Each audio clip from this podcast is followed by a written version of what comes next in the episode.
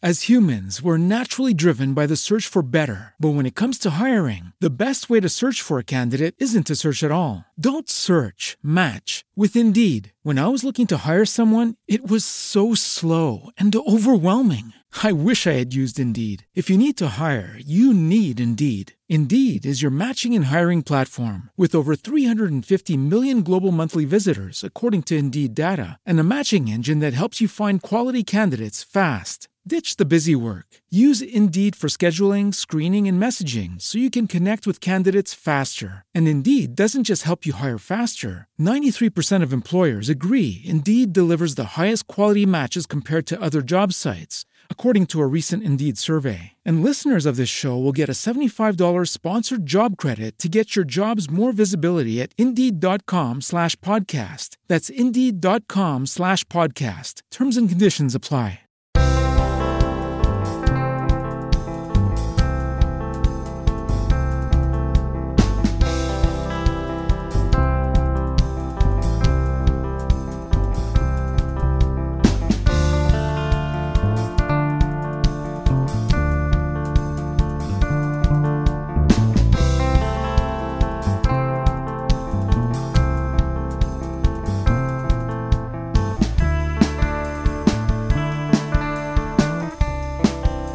Astronomia semplice, un programma per neofiti, curiosi e principianti, per chi alza lo sguardo verso il cielo e vuole saperne di più.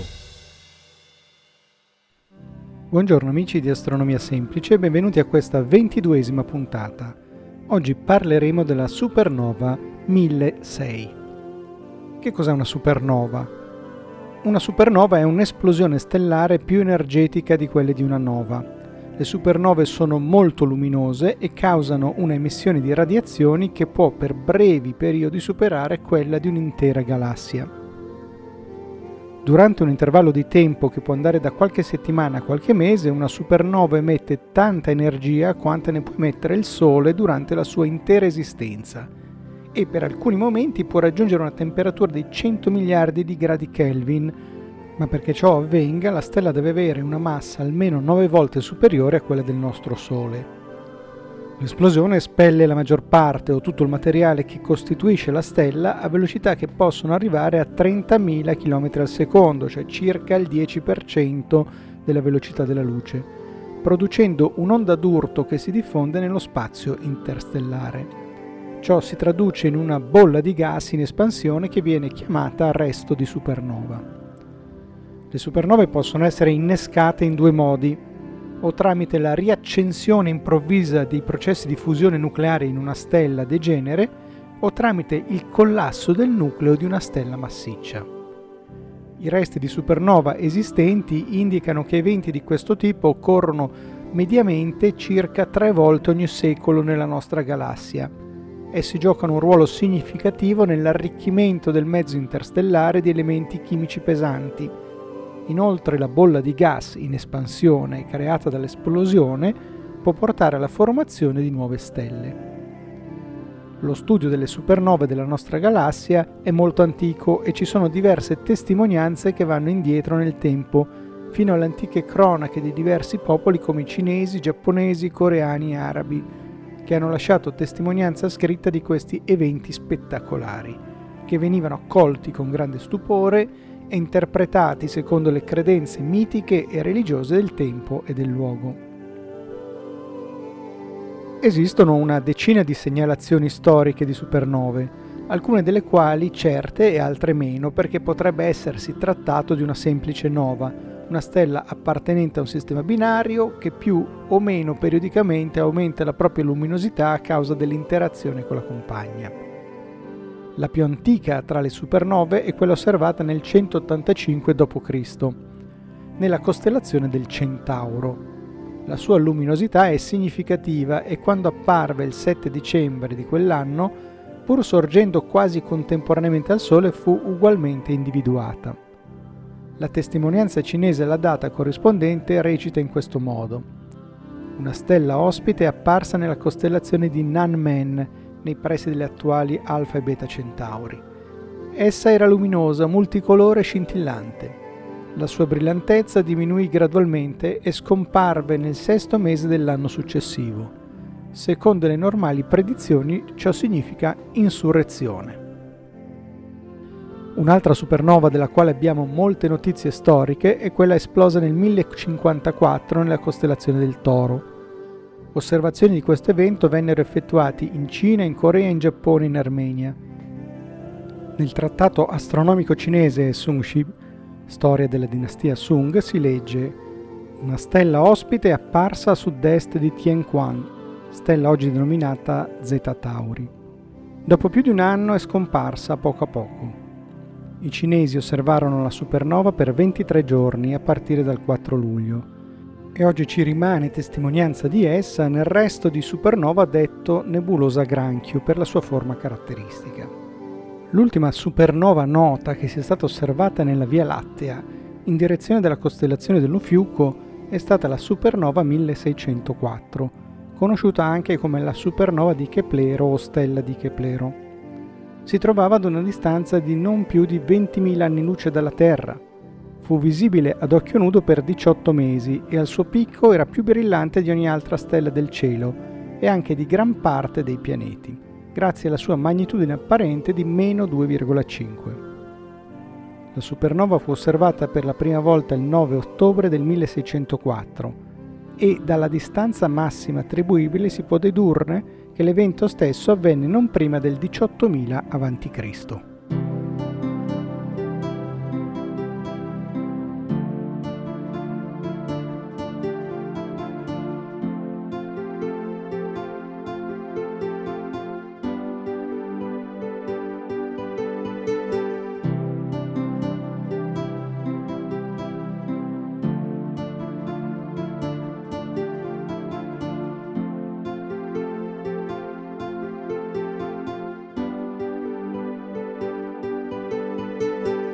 la supernova 1006.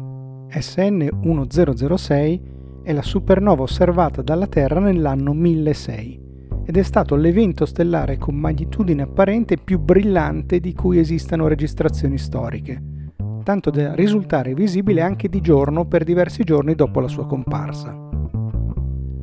È apparsa nella costellazione del Lupo tra il 30 aprile e il 1 maggio del 1006 la nuova stella fu descritta da osservatori in Svizzera, in Egitto, in Iraq, in Cina e in Giappone. Le misurazioni moderne effettuate sul suo resto di supernova indicano che SN 1006 raggiunse una magnitudine apparente di circa meno 7,5.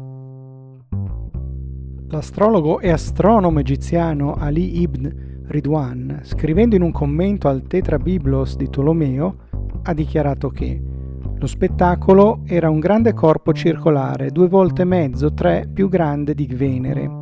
Il cielo brillava per la sua luce. L'intensità della sua luce era poco più di un quarto di quella della Luna.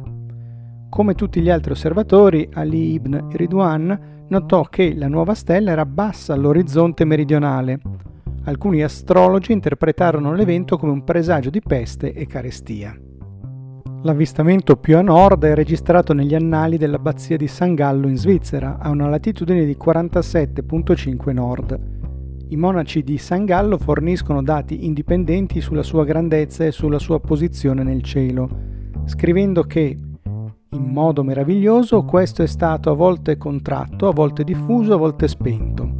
È stato visto anche per tre mesi nei limiti più interni del sud al di là di tutte le costellazioni che si vedono in cielo. Questa descrizione è spesso presa come prova probabile che questa supernova è una tipologia originata dall'esplosione di una nana bianca. Alcune fonti affermano che la stella era abbastanza luminosa da proiettare ombre. È stata certamente vista durante le ore di luce del giorno per un certo periodo di tempo. Secondo Song Shi, la storia ufficiale della dinastia Song, la stella vista il primo maggio del 1006 apparve a sud della costellazione D, a est di Lupus e un grado a ovest di Centauro. Brillava così intensamente che gli oggetti a terra potevano essere visti anche di notte. A dicembre è stata nuovamente avvistata nella costellazione D. L'astrologo cinese Zhu Heming il 30 maggio interpretò la stella all'imperatore come una stella di buon auspicio di colore giallo brillante nella sua luminosità che avrebbe portato grande prosperità allo stato su cui appariva. Il colore giallo riportato dovrebbe però essere preso con un certo sospetto perché Zhu potrebbe aver scelto un colore favorevole per ragioni politiche. Sembrano esserci state due fasi distinte nella prima evoluzione di questa supernova. Prima c'è stato un periodo di tre mesi in cui è stata al suo massimo splendore, Dopo questo periodo è diminuita e poi è tornata per un periodo di circa 18 mesi. Infine, osservazioni precedenti scoperte dallo Yemen potrebbero far sì che la stella supernova sia stata vista il 17 aprile, cioè due settimane prima della sua prima osservazione precedentemente ipotizzata. Cosa rimane di questa supernova nell'astronomia moderna? Il residuo associato alla SN 1006 è stato identificato nel 1965, quando è stato usato il radiotelescopio Parkes per dimostrare una connessione con la sorgente radio nota come PKS 1459-41, che si trova vicino alla stella Beta Lupi. Anche i raggi X e l'emissione ottica di questo residuo sono stati rilevati e nel corso del 2010 è stato annunciato il rilevamento di un'emissione di raggi gamma ad altissima energia dal residuo.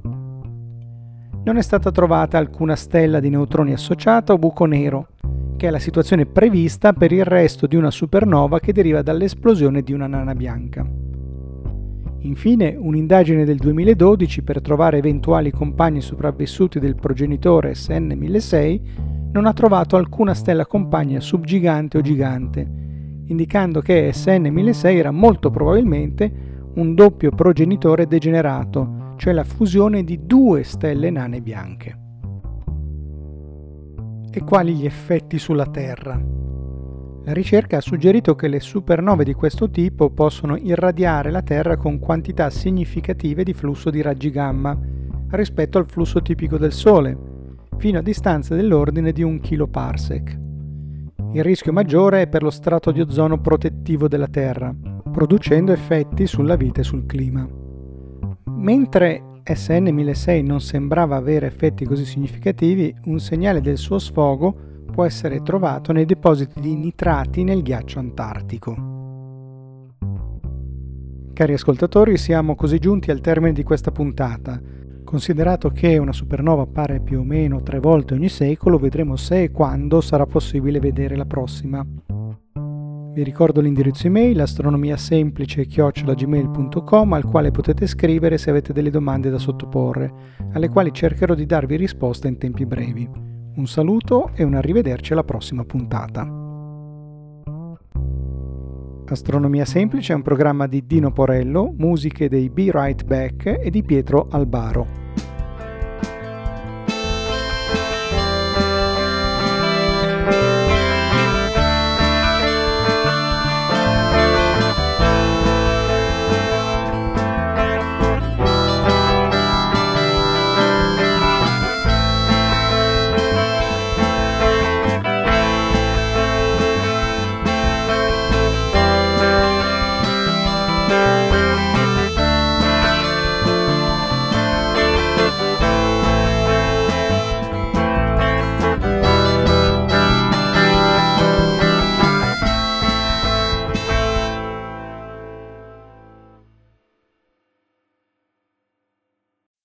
As humans, we're naturally driven by the search for better. But when it comes to hiring, the best way to search for a candidate isn't to search at all. Don't search, match with Indeed. When I was looking to hire someone, it was so slow and overwhelming. I wish I had used Indeed. If you need to hire, you need Indeed. Indeed is your matching and hiring platform with over 350 million global monthly visitors, according to Indeed data, and a matching engine that helps you find quality candidates fast. Ditch the busy work. Use Indeed for scheduling, screening, and messaging so you can connect with candidates faster. And Indeed doesn't just help you hire faster. 93% of employers agree Indeed delivers the highest quality matches compared to other job sites, according to a recent Indeed survey. And listeners of this show will get a $75 sponsored job credit to get your jobs more visibility at Indeed.com slash podcast. That's Indeed.com slash podcast. Terms and conditions apply.